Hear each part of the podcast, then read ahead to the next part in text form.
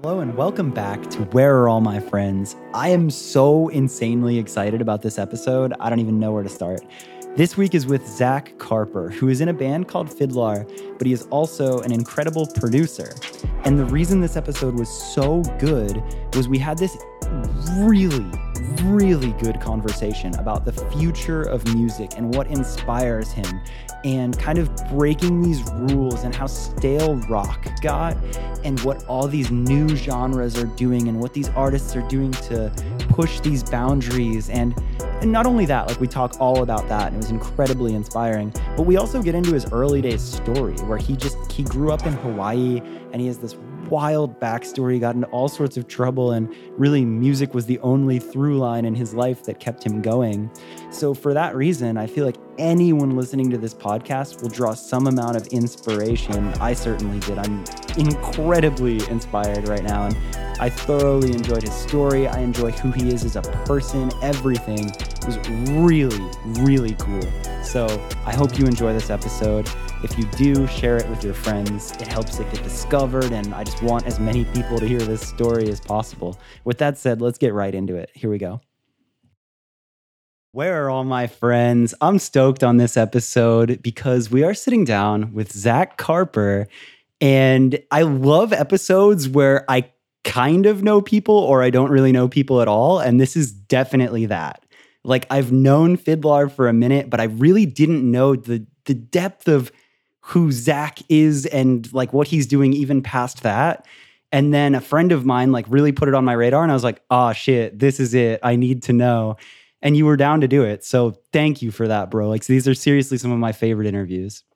Anytime, man. Anytime I can talk about myself, great. yeah, exactly.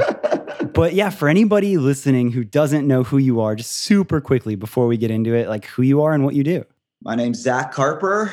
Um, I bark and play guitar for a band called FIDLAR.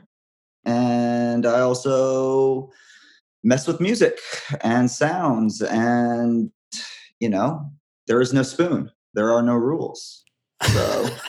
there is no spoon. Damn it, that's a good reference. yeah. uh, but no, dude, like that's like one of the first things that I wanted to get into and talk to you about is kind of in doing my loose homework on you. Like whenever I have a new guest, I like to do some amount of research, but not too too much where it feels contrived. But I noticed this really interesting thing about you where like you have this crazy past and like growing up like it seems like you just had this wild life and you do have this like yeah, fuck it, there's no rules, but you've also made that into a thing where it works and you actually create shit. And there's some amount of a method to the madness to a degree where a product is turned and it's sick. It's definitely madness. I don't know much of the method, but. no, but like it's just interesting to me. And I think another cool parallel is though a lot of the music that you write and produce is not really at all in the lane of like any type of like SoundCloud, hip hop, underground, anything there. There's so many parallels and like something like a scene that I've been obsessed with is just like the actual like DIY alternative underground scene and so many of the principles and so many of the things you do where you're like, yeah, fuck it, like just send it. Like I love it and it applies so closely to that. So I'm so curious to get into your perspective there and just see that because it's oddly very, very similar, I think. Wild.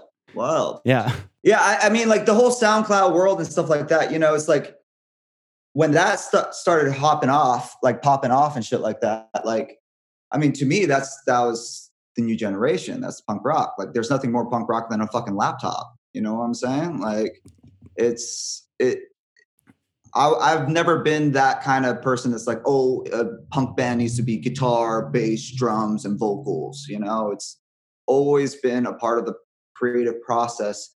Is the um, maybe we don't need drums, or maybe we can do fucking you know MPC shit or 808s or whatever. You know what I'm saying? So it is like this kind of not theory or just like this belief I have if like there are no rules, especially now in 2020.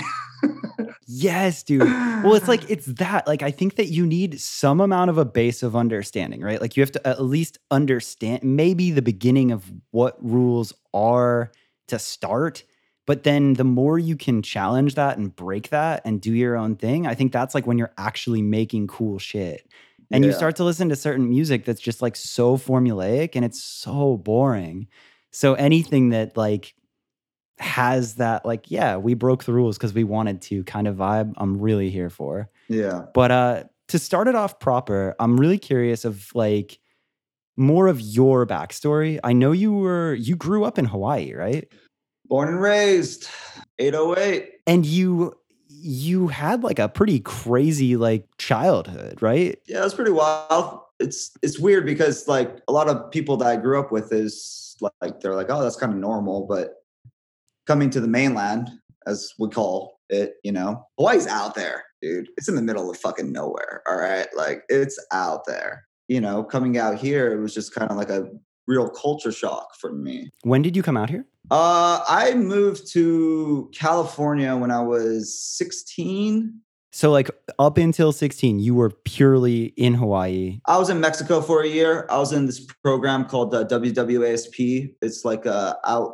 They were outsourcing to um, Mexico, uh, juvies.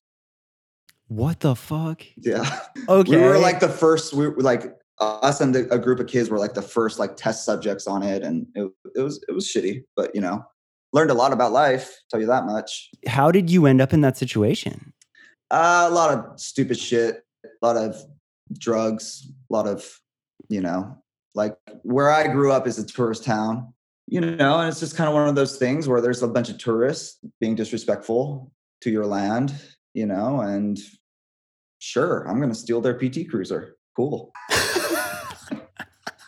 a PT Cruiser, you could have stolen any better car. Oh, Nobody no, wants it's, a PT it's a rental. It's all rentals, Oh, you know? they Yeah, got that damn. insurance they got that shit like whatever but you know it, it was it was a weird place to grow up it was a beautiful place to grow up what i loved about it the most is that it was so multicultural it's the most Mhm. multicultural place in the world and i actually feel like i'm normal there as opposed to everywhere i go everybody looks at me being like hey what race are you what ethnicity da, da, da, da. And I just say I'm from Hawaii, and they go, ah, okay, okay, okay. Oh, tight, dude. Surfing. Cool, cool. yeah, yeah. No, Yeah. but I like I do that's that's really interesting to me. Like I kind of grew up like I grew up in Florida, like by a beach town, and I definitely understand like the whole touristy vibe. Yeah.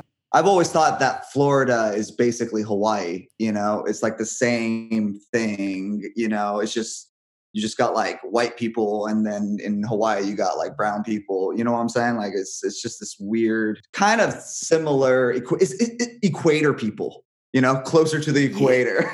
Dude, I like I mean, I haven't been to Hawaii, but I mm-hmm. do know that feeling like Florida does have its own kind of ecosystem in itself. I love Florida. I love Same, Florida. bro. Yeah. Yes. I love I get a lot of shit for that. Not a lot of people do. No, it's fucking Florida slaps. Yeah, because I feel like I don't know. Again, tell me if Hawaii is like this at all. I feel like in Florida, there's like sure there's laws and rules, but also there's not really laws. Like you can Yeah. pretty much do anything. Yeah. Like you can like tape flashlights to a dune buggy and drive around, and people are like, "Yeah, fuck it." you can dirt squirrel around for sure. You know? Yeah. But like, okay, so going back to Hawaii, so what was that early like what were those early days? Like what did you like were you interested in music at all or like were you just like Yeah, I mean, like from the beginning, you know, it was um, computers and music. Uh, Oh. I think music be- was first. When I was a kid, my my grandpa was a professional musician. Put me in front of a piano. I started playing piano. Um, but then my grandpa's also was uh, uh, electronic engineer, so got into like working with computers and stuff like that. And um, yeah, and then I think I've always written songs. I've always like wanted to write songs and shit like that growing up. But really, what happened was like building my first computer and then learning how to use a program like the I think the first program I used was uh, FL or Fruity Loops when it was called Fruity Loops, you know? Yes. and um and then there was like Sonar and Cakewalk and all these like programs that we had.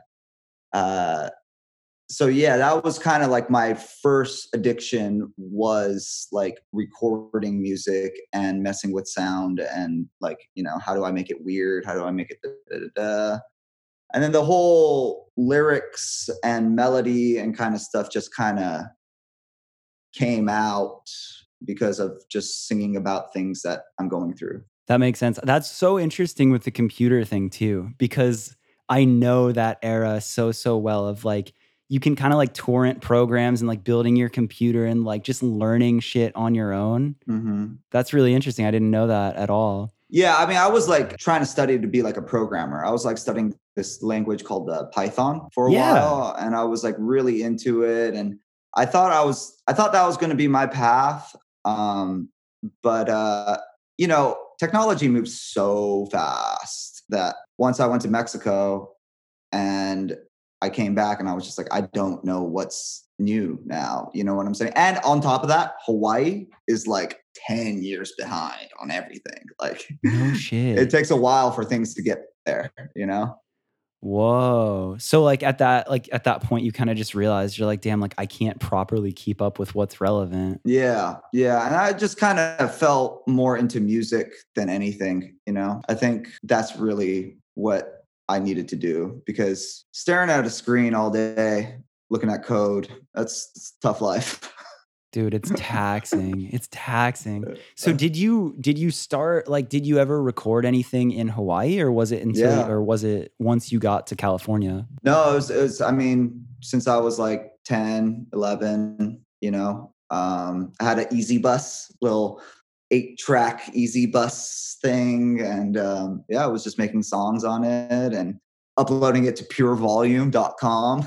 No shit. Dude. So you were in it so early. Yeah, yeah, yeah. Holy crap. Did you ever like upload stuff to like MySpace and all that? Did oh, you Oh, have like yeah. a band and MySpace page? Yeah, yeah, yeah, full on. Was it FIDLAR to start or was there anything before that? No, I mean, there's a lot of stuff before that. I was, you know, in Hawaii, there's not really a music scene other than like reggae and Hawaiian music, you know, um, Oh, which crazy. Hawaiian music is a mix between reggae and Hawaiian music. Um, so there wasn't any like, like I'm going to start a punk band or I'm going to like do a band. Da, da, da, da.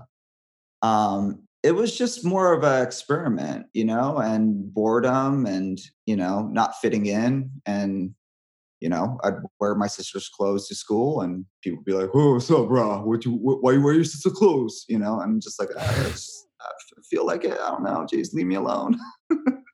Dude, it's it's just funny because you paint this picture of Hawaii and like I get it. It's so different. Yet it's also I relate to so much of the fact of like finding computers, finding your interest or whatever, and then just doing you and people not understanding. Like I feel like that's pretty common. Yeah.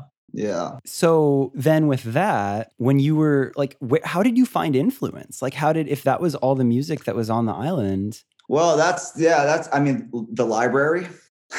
No shit. the library. Um, you know, it was, I mean, we in Hawaii, like we didn't have fast speed internet, like broadband internet till way later. So I mean, we were doing like, you know, Napster, that was like a thing when I was growing up on the 56K modem, you know, like just trying to get something in, you know, but it really was the thing that like showed me music is KTUH uh, college radio. It's the only radio station I could get in my hometown, um, 91.3. And it was all this weird electronic, hip hop, punk, pop, J pop, K pop, like just this weird eclectic taste of music, you know? Holy damn. That's so how I really got that. Yeah. I- You know, my closest record store was Walmart. and I remember when Walmart opened up in Hawaii, we were like, yo, let's go to Walmart on Saturday, dude. That's what we're doing tonight. It was like the thing. that was the thing. Holy shit, bro. So like w- how old are you now? 33. Okay, cool. I'm 29. So yeah, like a little bit before. So yeah, pure volume. You were like ahead of me on that. Cause I remember people had pure volume, but Mhm. my first thing of that was like more so MySpace music. yeah. And I remember we would torrent stuff on Napster and Kazaa. I remember like you'd find a band for us, it was like Linkin Park or something like that. And you try to download it and you search and you search and you think you get it. And then you open it up and it's like Soulja Boy promoting himself. And you're like, damn it. Yeah, yeah, yeah, yeah. So did you like did you have an artist name or like okay you're going to Walmart you're buying an album like was it just you'd hear the radio station shout something out and you're like all right I need to find more stuff like this like how do you even know what to search for Well, I mean, they had the little sections, you know, with the CDs, like you can listen to, you know what I'm saying? Honestly, cover art too, man. That was a big one. yeah Cover art was a big one. And I remember uh, when Significant Other came out, Limp Bizkit, and I was like, I'm gonna buy this just because this cover looks fucking sick, dude. Yes. yeah.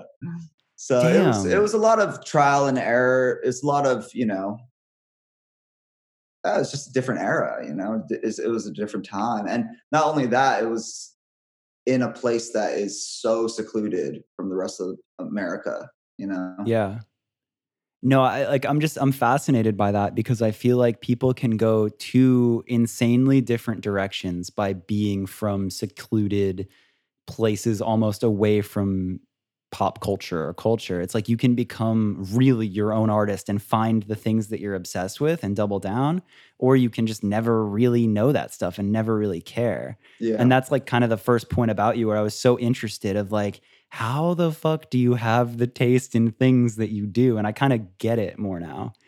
So you then move, you said at like 16, 17 yeah, to California? I moved to Orange County. Um, was living in a trailer with a skinhead. That was pretty sick. what the fuck, bro? It was horrible. It was absolutely. what made horrible. what made you move in the first place? What were you like? You know what? Hawaii's sick. Waves, I beautiful just kept- paradise. What Yeah, about a it's trailer with a skinhead? yeah, just getting into a lot of trouble. Just just constantly getting in trouble. Small islands, you know, everybody knows everybody, and it's basically like sink or swim at that point, you know. And I just saw, I just saw it, you know, kind of happen where I'm just like, you know what? I don't know if Hawaii is going to do this for me right now. Um, and it's hard to leave Hawaii. Like a lot of my friends, you know, like they it's actually we have like a really close group of friends that have left Hawaii that have become successful in the entertainment industry and stuff like that. Um, because we all are from this air, area that's like such a unique place in the world. Whoa. So it's like you almost have this built-in community or support system. Mhm. It's like you'll instantly have a bond with somebody because they know exactly what it's like and you'll look out for each other when you're over here. yeah, yeah, yeah. Damn. But that's so interesting too, because like, yeah, you were getting into trouble, but there was clearly a drive where you were chasing something bigger. You were like, Yeah, it's it's weird because like, man, I was living in Orange County, going to outpatient rehab and trying to get my life together, trying to get off of drugs. And then first time I visited LA, I was like, oh, I think this is more my scene. You know what I mean? Because I've always loved music. I always like wanted to be a part of music in some capacity. I never thought I'd start a band. Never really? never thought that. Um, but I wanted to be a producer. So I knocked on a door, a studio called uh, King Size Sound Labs, and knocked on their door. I was like, hey, do you guys need an intern? You know, I was like 17 at that time. And um, yeah, just just did that. Was They was- said yes. yeah, they said yes. Just sweep up. I was like the first intern. I was just sweeping, and they were like, "Hey, do you know how to use Pro Tools?" I was like, "Yeah." I was like, went back home, just like, "What the fuck is Pro Tools? Like, how do I use Pro Tools? I don't know. Like, download Pro Tools." And Dude, you actually said two things that are like incredibly important right there, though. Where one, like, even though you had like whatever past, whatever trouble you got into, you took initiative. Like, you clearly thought to yourself, you're like, yo, I care about music. I want to be a producer. And like, you took the initiative to go to a studio. Like, you saw LA, you're like, yo, I think I fuck with it here. You found a studio, you volunteered yourself to be an intern.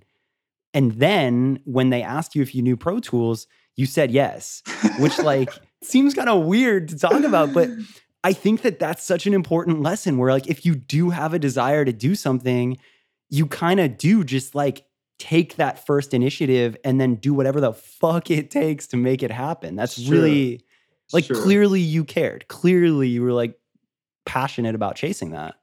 Yeah, I. The joke in my band is like, I I am definitely just the risk taker. Like I just go for it, like anything. Like there's a bridge with a lake there. I'm like I'm jumping off that bridge like right now, dude. Like you know, Hold my beer. so- I'll be right back. yeah, exactly. So it's definitely a risk factor, but also it's just like I love music and music changed my life and that was my only friend for the longest time, you know? And, and it's funny because it's like probably not what people suspect or conjure up in their head of like what I grew up listening to or whatever, but I grew up listening to a lot of different things. I never heard of fucking punk music, like punk, like SoCal punk music until I was 18 and I met Elvis, um, our guitar player. And um, yeah, I've never heard of Black Flag and never heard of Minor Threat and never heard of any of that shit. Like, and I, he showed me Black Flag and I was just like, fuck, dude, I feel this, you know? Dude. So That's like it's almost cra- it's crazy that you found it later because it almost makes it that much more important. yeah. Like you find music and you know you love it, and then you find a whole new genre where you're like, wait a minute, it gets better. Yeah, yeah, yeah, yeah, yeah. It's it was it's wild. Like it's it's it to me. It's just all about the inspiration. So if I'm like, you know, like that that's what it was. It was at that time. It was it was Black Flag, Adolescents, and um, you know these are all older bands too. But I was like skating a lot, surfing a lot, and in Southern California, just like, yeah, dude, I'm feeling this, like, you know, and I'm inspired by it. Like, I want to make music like this, you know. Yeah. So was that when you started to think in your head, like maybe I want to do more than just produce? Like when you were like truly inspired by that? No, so the story goes uh, I was working for this um, producer. His name's Rob Schnapf. Um, he's done The Vines, Mellow Gold by Beck. He's done all the Elliott Smith records, like Oh shit, that's huge, huge producer, respectable, huge producer. And he kind of like, he became like, you know, dad for a while, you know, and he taught me how to use like how to mic things up, how to compress, how to EQ, blah, blah, blah, all that stuff. And um, basically, like I was working for him and I'd be the first one in and the last one to leave. Elvis was an intern. And um, one day we were just like, uh, the the people that uh, Rob was recording left, and me and Elvis were like, "Yo, you want to get fucked up and like just record some shit like with their shit, you know?" and that's just kind of how it all fucking started, you know. It's just like, all right, like bring some Adderall over, let's go, you know. and then just fucking doing it. And that was FIDLAR. That's the beginning of it. and that's the beginning of FIDLAR, yeah. And it was Are I- those songs out? Like the songs that you wrote at that time? It's basically the first record, No shit. yeah, Oh wow. yeah.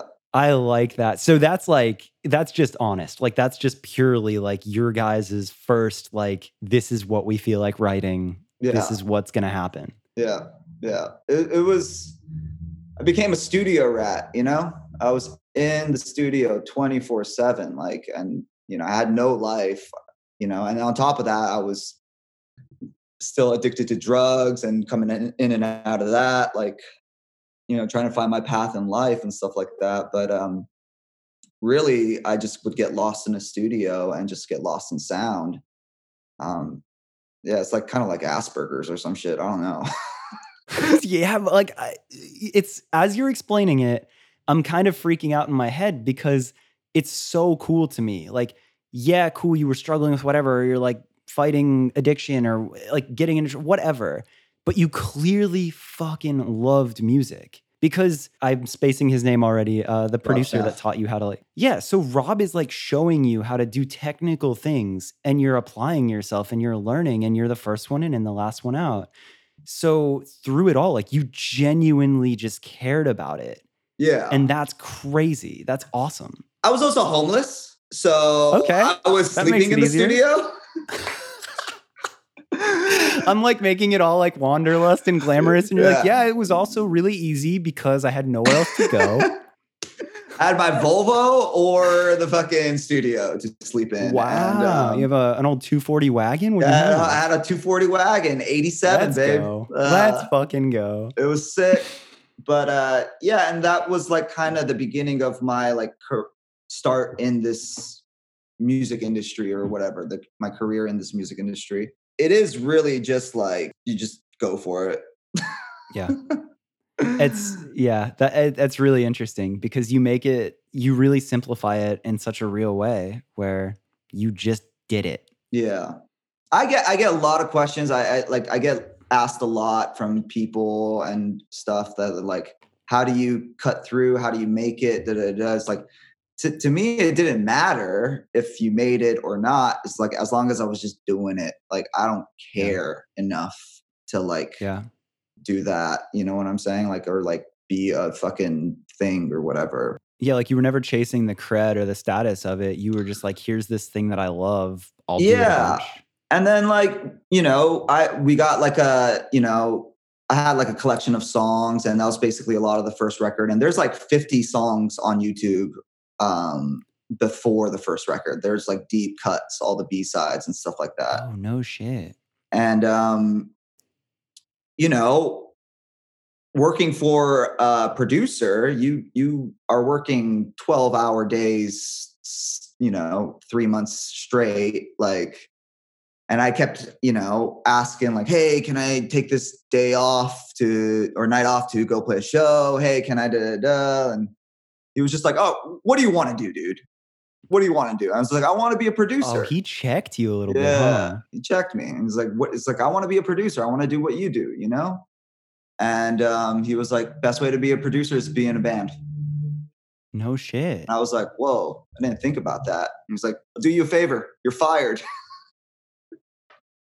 No way. Yeah, yeah.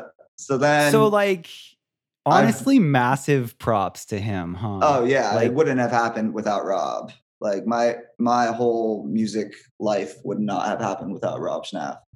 Did you um, realize it at the time or were you pissed? No, Like- I was stoked. I was I was Okay, I was okay, like, like, all right, sick. Like I'm I'm gonna deliver pizzas, play house shows, you know what I'm saying? Like get fucked Yeah. up with my boys, go party, you know, like sick, dude, whatever. Let's let's go, you know? And and that's kind of when I really just doubled down on the band thing. I was just like, I'm gonna just do this right now. Yeah. Dude, I'm like, I'm really like, I'm starting to like see the picture of it where, cause that's what I was so interested in about you is like, you're very open about like, yeah, I used to have this crazy troubled past. I've done all this crazy shit, whatever. But you're by no means a fuck up. And like, you've really done quite a lot. And I get it. Like, it wasn't this formulaic thing where you're like, Malcolm Gladwell, 10,000 hours network with this person, this, this, and this. Right. You just truly loved music and you just kept Yeah. doing it. yeah, yeah. I I mean it's just it's number one addiction. Yeah. Holy shit. Yeah. Damn. It's my drug of choice. Damn. That's yeah, that says it. Okay, so another thing that I'm really interested in because I think you you kind of got us to the point of FIDLAR, and I think the FIDLAR story has been told enough where if anybody doesn't know it or they're interested, they can find plenty of interviews or whatever there. But now, like you as a producer, because you said earlier that you would always like that was your first thing was like I'm going to be a producer. That's what I want to be. You go and do the band thing and had well, actually, wait, I'm shortcutting this a little bit. You had pretty decent success with FIDLAR. So where did it click? Like how long were you delivering pizzas, playing whatever shows to the point where it gets discovered and you're like, "Oh shit, this is real." It took about four years. No shit. Yeah, three or four years. You know. Did you ever Uh, question it or were you just like, "Yeah, cool, I'm happy." Well, no, not really, because you know, I think really when it started taking off for us, like with like our first tour was with the Hives, and um, Sick. it was kind of like, oh shit, this is a real thing now. Um, Max was still in high school. Our drummer was still in high school. He's 17. He was 17 at the time, and Elvis just graduated high school. and he was going to college. So we made this kind of rule where it was just like, look, let's just fucking like destroy Los Angeles right now, you know, and like go to school, do your thing, finish that up. Like I'm gonna keep doing my thing and keep making music and shit like that. And then once um, Max graduated high school and Elvis finished college, we were just like, all right, let's go. We're on the road. And it's was pretty nonstop for about eight years. Holy fuck. That's crazy though, again, that you were four years deep before it started to be like full send touring. Yeah. Yeah. Yeah. And then for you, like going from island kid to then California, like when you get on tour, where you just like, holy shit, life is magic? Oh, it was, it was, we call it PTBD, post tour band disorder. Like okay. you just, you like, I mean, the amount of traveling we did was, you know, 250 shows a year, 40 flights in one year kind of shit, 20 of them oh international. Oh like it was non-stop. Like, and we you just kept it. going and kept going and kept going. And you learn a lot about the world like that. Um, you know, and you're seeing everything, and you just realize like how fucking small you are in the world, you know, and yeah, it was definitely a cultural. Cha- I mean, changed my life full on. Yeah. Yeah. That I mean, me too. Like when I was 18, I didn't really know what I was doing. I, I wasn't learning per- Python, but I thought I wanted to do like a job in like web design or something like that. So I was going to college, but then I was like kind of poor, and I was like, damn, I could just Google this stuff, and I don't have to pay for college. That seems better. Yeah. And then like as I was doing that, my friends started a band. I like can't play to save my life, but I always liked music they started a band. Like, hey, you know, like business and stuff. Want to come sell shirts? Yeah. And as soon as I was out in the van, like just doing merch, I was like, oh, this is it. And like yeah. you see different. I was like kind of not sheltered in Florida, but I just didn't travel. I was just in Florida. So then like you see other things and you start to mm. tour and you start to learn people. And at least for me too, learning because again, I wasn't like a musician, but I definitely kind of felt like a misfit and being on tour with other people that felt the same like you feel so much less alone and you bond with people and like it really changed my life like the perspective and everything we learned from touring.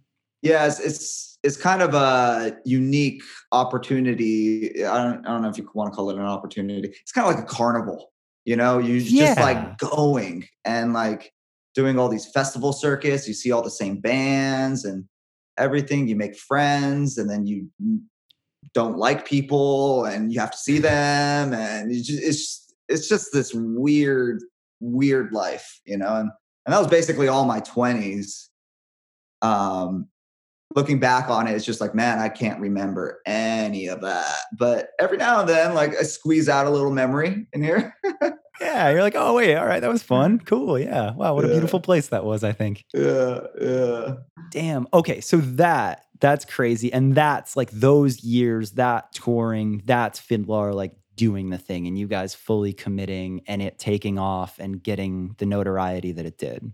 Yeah.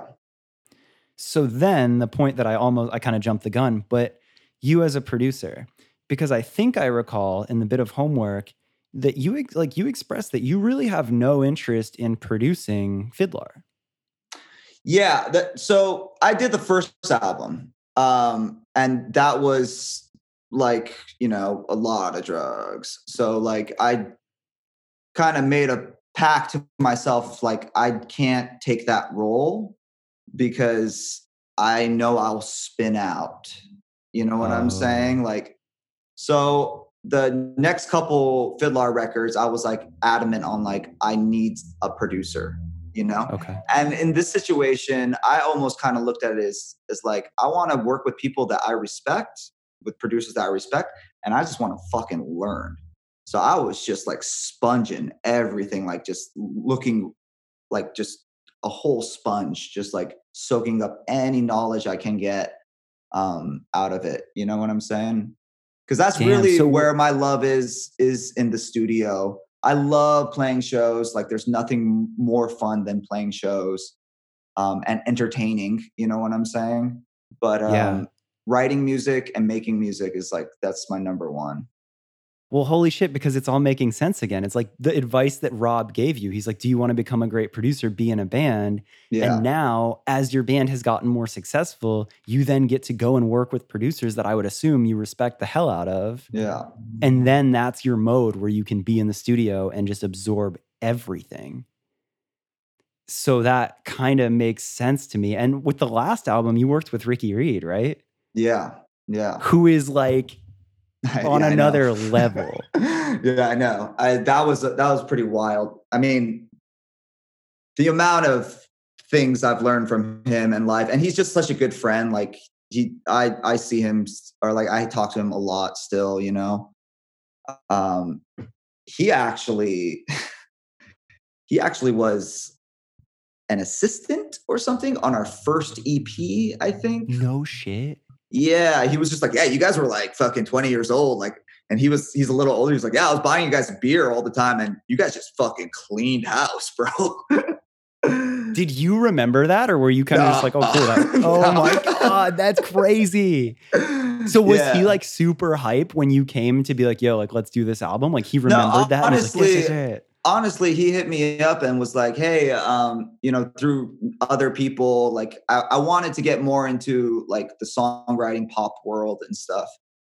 And um, he hit me up, and like we were like, you know, my manager came to the meeting, and his manager came and sat down, and there were the managers were just talking about like Spotify and and Apple Music and all this shit. And I'm just like sitting there, just like, what the fuck am I doing here? They're like, what? it's like, yeah, like, do you guys want to talk about music or like fucking tech companies, bro? Like, So you have like, do you just don't give a shit on like the business tech side of music? You're just like, I- I, want to make music. I do. I just, I hate sitting in a room with creative people talking about industry bullshit, you know? Got it. Yeah. And then Ricky was like, he cracked up and was like, "Hey, all right, come downstairs to my studio." And I, me and him went to his studio, and I, he was just like, "Play me some stuff you've been working on." You know what I'm saying? And like, you know, airdropped him some stuff, and um, or texted it. I think it was texting back then. You know, I need you to be specific. It's gonna ruin the whole fucking story. Was it airdrop or text? Yeah, and then like we started talking, and then he was like, "Yeah, I want to do a FIDLAR record," and I was like, "Why?" like, have you seen the other stuff you've done? Do you, do you Yeah. listen to it? yeah and i was just like why why like i because i'm I, I was a fan of wallpaper too like his project Mhm. dude. Yeah, that's how I. I was on the Warp Tour that Wallpaper was on, and I was like, "What is Exactly. this? This shit's sick." yeah it was this thing that just kind of happened you know and like for me it was just getting out of the way of myself being totally open to any type of thing because there's so much bullshit in rock and roll music there's so much punk rock guilt bullshit in fucking punk music that like for me i'm already crusty as fuck i need the polar opposites to somehow meet in the middle and that's when something cool happens for me you know what i mean Yes. and ricky's fucking legendary producer most create one of the most creative people i know but it was mainly a friendship to be honest like we just started hanging out all the time um yeah. but yeah dude because that's like so that's what i was so curious of is like what did you learn? Like okay so you're obsessed with being in the studio and learning and working with other producers. He's like such a goat of just producers and has done everything. Do you feel like after that experience you leveled up as a producer? 100% yeah? He taught me so much and i think the biggest thing that he taught me was after four hours take a break. Really you know it's like one of those things with like production and songwriting or whatever it's like people have this idea of like i have to spend 50 hours on this thing to make it sound good. It's like actually the things that sound great you know are usually the things that come out in an hour you know? And that's kind of what happened with me and ricky. It was like i would go to his me and him would be in the studio and we'd be like talking about songs or whatever and music and i pull up a voice memo you know and yeah just be like all right let's do that like and then we just make it. You know what I'm saying? That's so sick. And it's so sick. Honestly, it's so sick that that's like his thought process because I think that's what makes independent underground music special is there's so much less overthinking and it's more just like yeah fuck it like put it out it doesn't matter. Yeah. so then it's like it works so well at the like the lowest like no stakes but also at the highest stakes where it doesn't it's not so produced and polished and overthought. So that's like really fucking cool to hear that that's the most important thing that you learned out of it out of all the experiences and all the growth you've had. Hmm which is like also kind of my other point and curious to talk to you is like obviously there's this whole new wave of just anyone can become a producer anyone can become an artist like you can really just have a laptop and make shit so like right now to you you did the first FIDLAR album you've worked with a bunch of producers like what inspires you right now like what are you excited about now where like what is All right. What is so, that? So this is what happened. Okay. yes please Last year, no, maybe two years ago, two years or year and a half ago, we were on the road constantly in Europe doing the festival circuit. And we play a show, and then we're like, all right, cool. We got to see bands and stuff like that. And then I've always been into electronic music. Like one of my like first records that I was like blown away by is this guy Boys Noize, Oi Oi Oi. Um, and Daft Punk stuff, and I, I like the, all that ED I- or IDM shit too, like uh, Mouse on Mars and Aphex Twin shit. Um, Always been super fascinated by that music, and I started like noticing I started gravitating more towards like the dance tents. and like oh just on festival, just- festivals. You're like you know, yeah, I'm at festivals, I'm like, set you know, actually, like, because everybody's like watching Interpol, just like, oh, you know, crossed armed and just like boring, dude you know. yes Start going to these fucking dance tents, and I'm like, dude, these fucking people are way cooler. They're partying, they're dancing, the visuals are crazy, you know, like, and the music is so in- intense. So that was like a year and a half ago, and I hit up my people, and I was just like, hey, I want to start working with DJs, you know. yeah And the first person that they set me up with was this kid, Weathan. Um, he was 19, I think he was 18 actually at that time. And I didn't have a laptop at that time. I like I like would I was on like Mac Pro, you know, or like a old you were like studio guy like Studio whole thing. setup Yeah, yeah. Um, I get into the studio with this kid, and he pulls up Ableton, and we make like six songs in like four hours. He's so fast that he's like a fucking genius on this shit. And I was just blown the fuck away. It like unlocked something in my brain. I went yeah back to my studio, sold everything, and just got a laptop and just started using Ableton. so that's what I've been using is Ableton for the past couple of years, making more dance music, you know, and electronic music.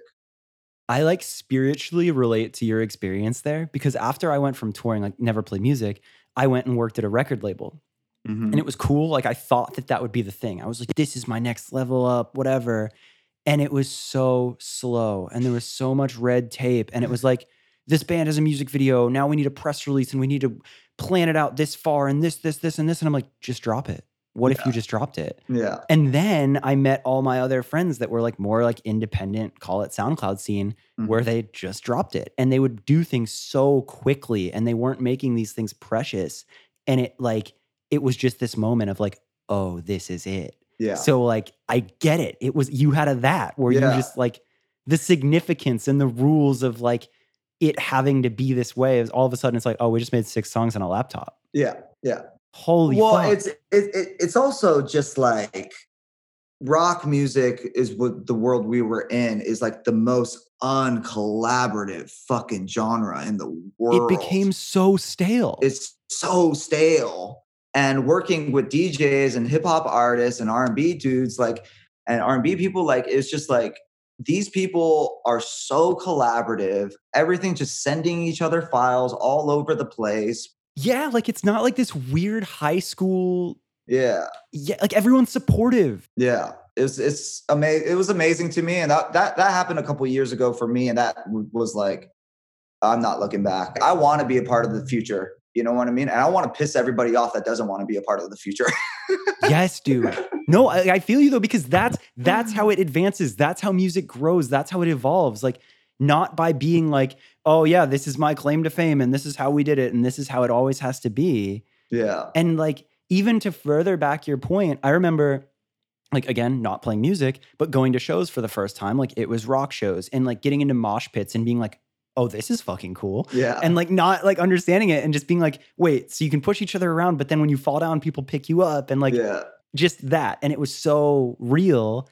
And then I remember being at a show, like a rock show in LA, and like again, everyone's Interpol, crossed arms, whatever. Yeah. yeah. And then I would go to these like more SoundCloud hip hop shows, whatever, and it was mosh pits and it was Yeah. people freaking out and singing along and like it was punk again. Like it, It was was, what I fell in love with.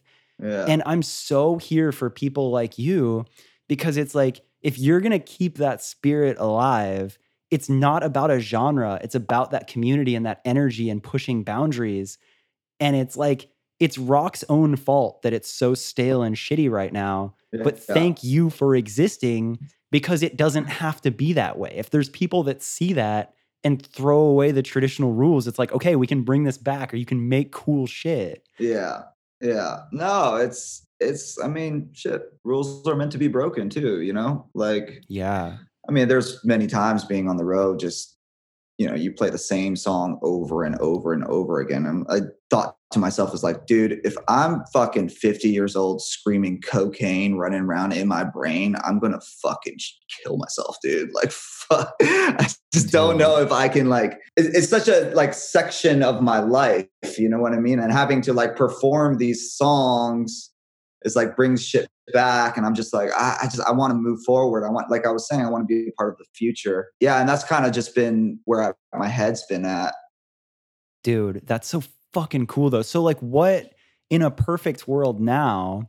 I guess it's a two part question because you do have a band and you're also a producer, but like, what do you want to be working on right now? Like, is there any like specific genre where you find yourself like just excited again, where you're like, yo, what if I did this or that? Or like, what was what was the first record for you that you were like what the fuck like you're staring at the speaker okay, so like the very traditional one was Blink 182 Enema of the State. yeah classic Because it was the first album that wasn't radio pop music. But my point is what I'm getting at is that like there are moments in my life where I'm like, you know, like one of my biggest influences is Sublime. Like I learned a lot about life through Sublime.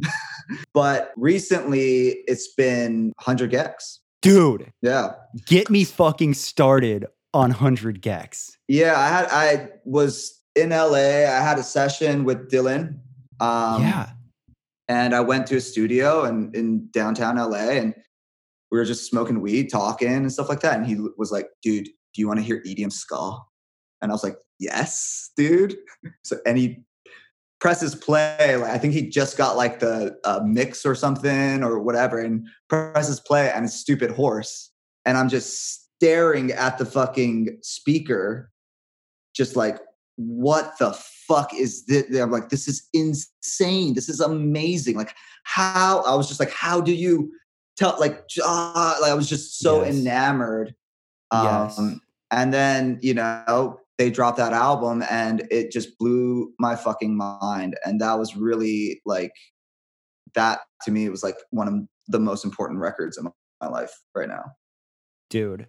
The, okay, I get I get your question and my answer to that was my moment when I was working at the record label and I was like so over it and then I heard there was an artist called Nothing Nowhere that I heard Oh, yeah, that was doing yeah. really cool stuff. Yeah. yeah. So that one was like a whoa and then through that in a chain of events I met who who later on became closer but uh 93 Feet of Smoke and Shinigami Oh, who are two artists in that scene and like 93's production and like what he could do with 808s and sound was my staring at a speaker moment yeah. where I was just like, wait, this is every sound and genre and thing I love happening at the same time. yeah. And you made this on your computer. What the fuck? Yeah. Yeah. And funny enough, I met Dylan ba- Brady through him. true. True. That's crazy. But yes, 100 gecs and that. Like, I, like, homie single handedly made a genre with his 808s and samples. Like, yeah. Yeah. I, I've met him a bunch before that. And I've always just thought like I I know him through one of our guys that like mixes a bunch of stuff for me. Um, this guy Jeff Ellis, and Okay. um, he introduced us. And um, we always talk about we will always talk about is like, dude, Dylan's a fucking star. Like, like, what is he doing producing other people? You know what I'm saying? Like, you, but like it, it, it takes him to get there. You know what I'm saying? Then Yes. then him him and Laura like come out with that fucking album, and you're just like, what the fuck? Dude. It's changed my life. It was 100 gecs, and then this other guy, Scarlxrd. When I Oh, heard, yeah. first heard Scarlxrd, I saw him at a Heart festival. Attack? Yeah, and I was like, Yeah. dude, this is this is the new this is the new generation right now. And this guy that actually I've been working with a lot, his name's Tim Randolph, and he's been fucking killing it right now. And he produced a lot of the Weathan stuff, or like executive produces it, and um, does a lot of stuff with like you know weird, like just crazy sound stuff. Um, but yeah, that's you know, it's not coming from a punk band or you know a rock band and then transitioning into this world is it's been pretty funny you know Yeah, dude. Well, dude, I like so deeply relate because I was like Warp Tour kid working at Equal Vision, and then I was like, this is so boring. yeah And then it was like full pivot, and it's just exciting again. yeah And that's Yeah. like that was the whole feeling I had with you, where I was like, I think he's more than just rock. So like this right now, I'm like, fucking yes. it's just chasing that inspiration man instead of just being like i have to write a song on guitar oh Yeah. you know i'm like yeah. dude i can fucking note bend shit and fucking warp shit and run it through fucking all these crazy plugins and i can spark an idea just through that you know what i'm saying Yes. So there is like another level of this shit where I'm like, okay, the production's such an important part of it, but then I'm also like a songwriter. I need to write songs, you know? Yeah. Um, but yeah. and just being inspired by that. And that's like again like that 100 gecs thing where it's just like they so beautifully broke rules. They did such a good job breaking rules. Yeah, then Poppy. I love Poppy's last record that came out. I was just like, fuck yeah, dude. Somebody somebody's doing it.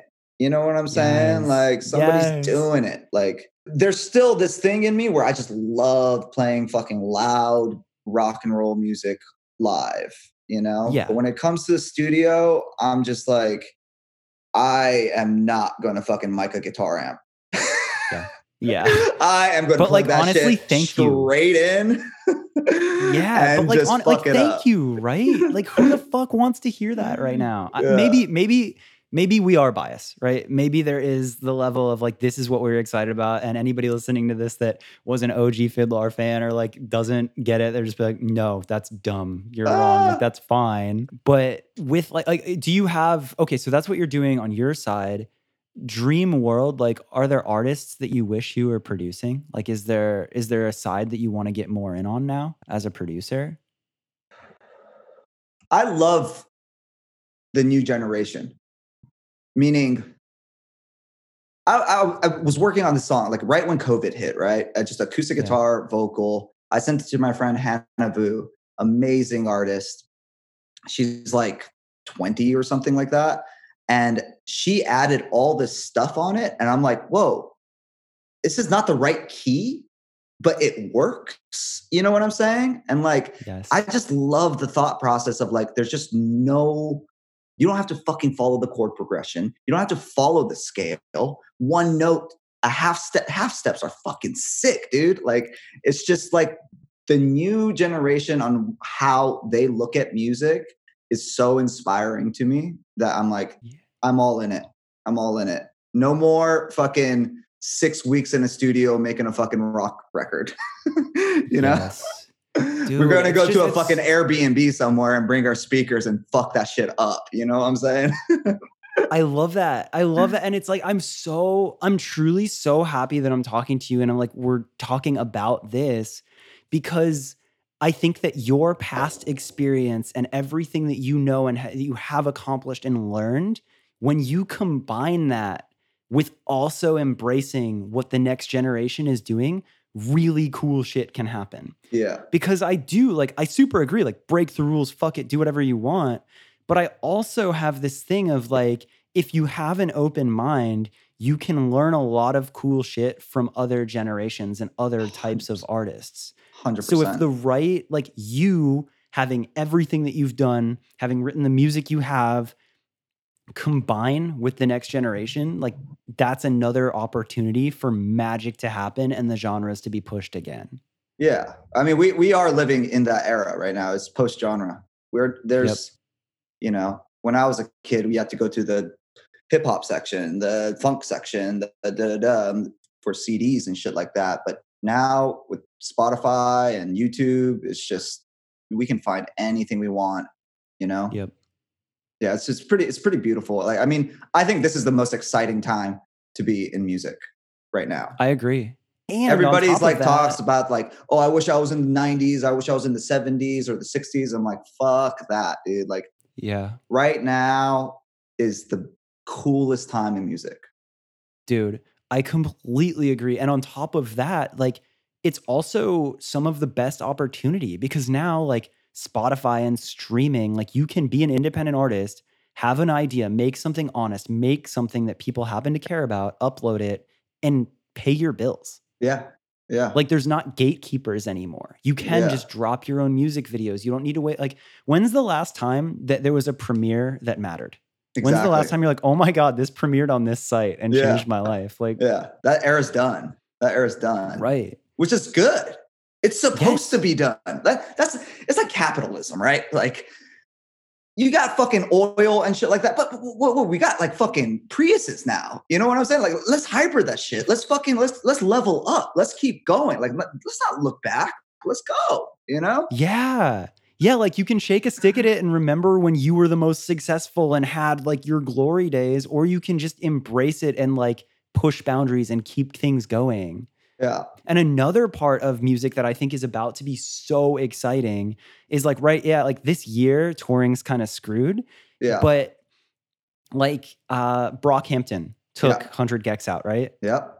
like touring, a lot of these new artists that are pushing boundaries haven't really properly started touring. And I think that that level, because like again, we talked about how fun and how like cool touring can be. So like not only for these artists, this next wave who haven't experienced touring to go out and to like get that perspective and that inspiration, but also to start blending genres in touring and like, you know, FIDLAR, like you could take out anyone you want. Yeah. And yeah. like I think that things like that are so cool. Or like on my side, I did like the version three tour, which was like a lot of the kids that I told you about, like 93 and Shinigami and Garden and all these kids that had never toured before. And all of a sudden, like seeing seeing the the fans that would show up moshing and losing their minds and bringing that energy that I remember. I'm like, oh my God, it's happening again. yeah. So like all of that combined, I, I agree. Like music is so exciting right now. yeah it's it's it's great i i mean like it's uncomparable to anything that's ever happened in the history of the world you know like and and, and even like like how the fuck would that how the fuck would we wouldn't have brockhampton if it wasn't for fucking like looking into the future meeting up on a fucking kanye west message board hey like that's just dude like that's how it's supposed to be you know what i'm saying? Like and i i mean they're like one of my favorite artists too that was insane insane Yes. inspiration um but yeah it's just and you know you just don't need to be on the road the way we did it like Well, yeah, you just yeah, don't need to do that anymore. There's there's data. You can look on the back end on data. Look at look at your Spotify. Like where are people listening to me? Let's go play there. Whoa, Instead of oh we got to do fucking three months national America tour. It's just like no, COVID broke that shit.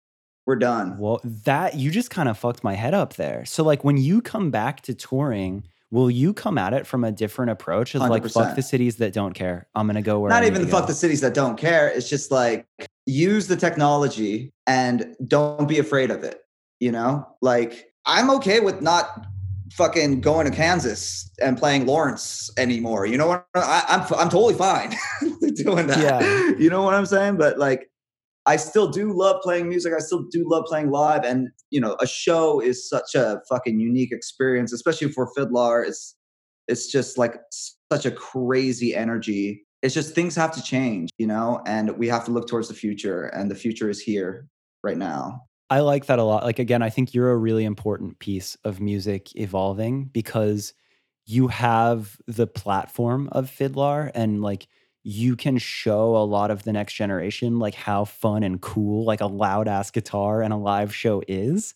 Yeah. But then you can also say, this needs to change in advance and here's how we're going to do it for this next round and you'll work with the right people and like that's it's so important like i i it's so you. fucking cool Thank you, man. Thank you. yeah for real so to conclude this if you are an artist listening to this right now and you're like yes i'm new at this and i'm trying everything and like you've been in the game you've done it you've grinded you've worked at the studio you've played the unnecessary shows you've seen rock get stale i hope it's not too broad but what is your advice to the next generation of musicians and people that i think are very important that need to be heard and found You don't need this shit.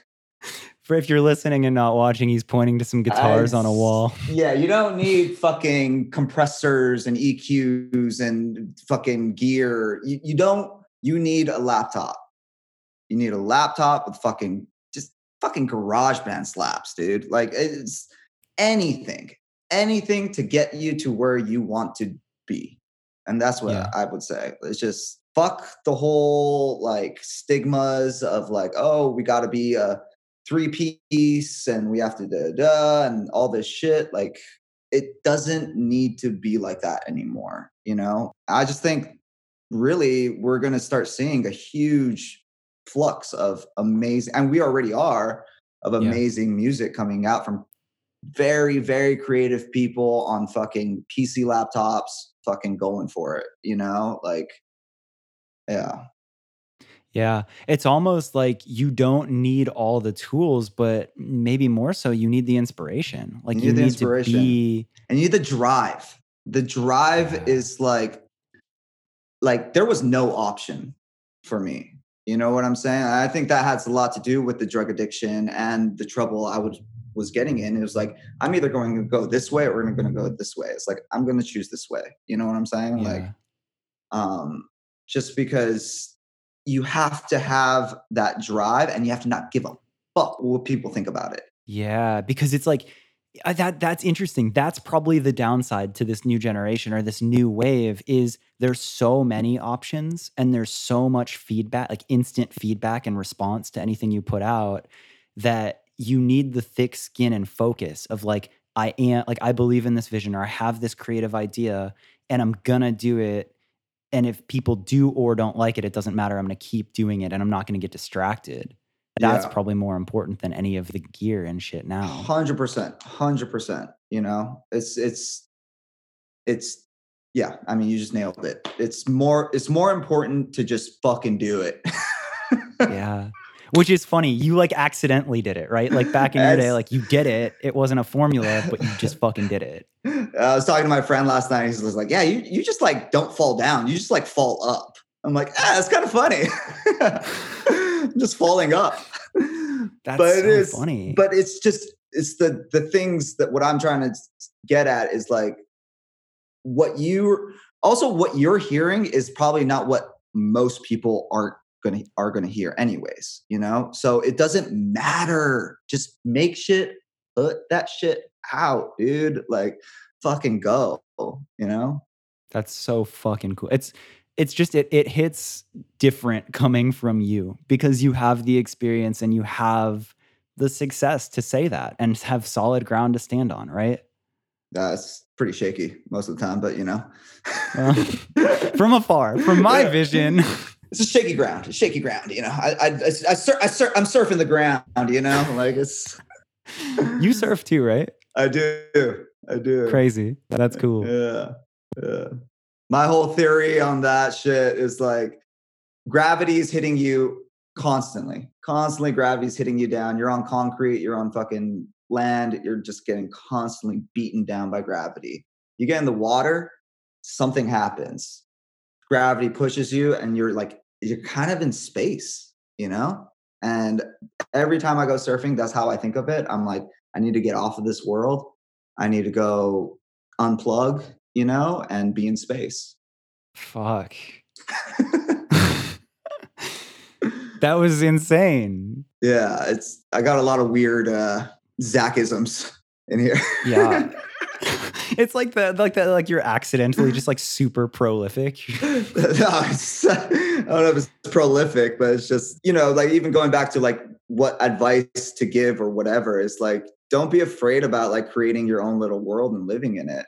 That's what I do is I have my own little world that I create in my head that words and melodies and instruments and sound effects or whatever like and that's you know me yeah. And don't well, be scared. and to add add to that look at what happens when you believe in your world and when you aren't afraid to live in your world then you inspire another generation and another round of people to do the same and then cool shit keeps happening and people are inspired by that. That doesn't Yeah. happen if everyone's just following the lane the main Yeah. whatever. Yeah I feel like we're gonna keep talking in circles about like sort of life philosophy stuff if we if we keep doing this. But I like I think we really did the thing, dude. Like I it's awesome there's was- something so magical to me about like I didn't know you.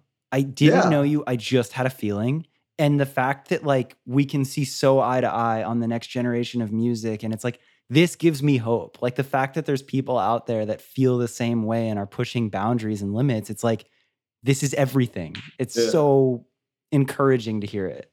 that's good man I'm, I'm stoked i'm stoked you reached out and we were able to do this Yeah, no, for real. Like it was truly an honor, and and I wasn't like I figured you would have a good a good story, but this was like above and beyond of like, oh, he's a real one.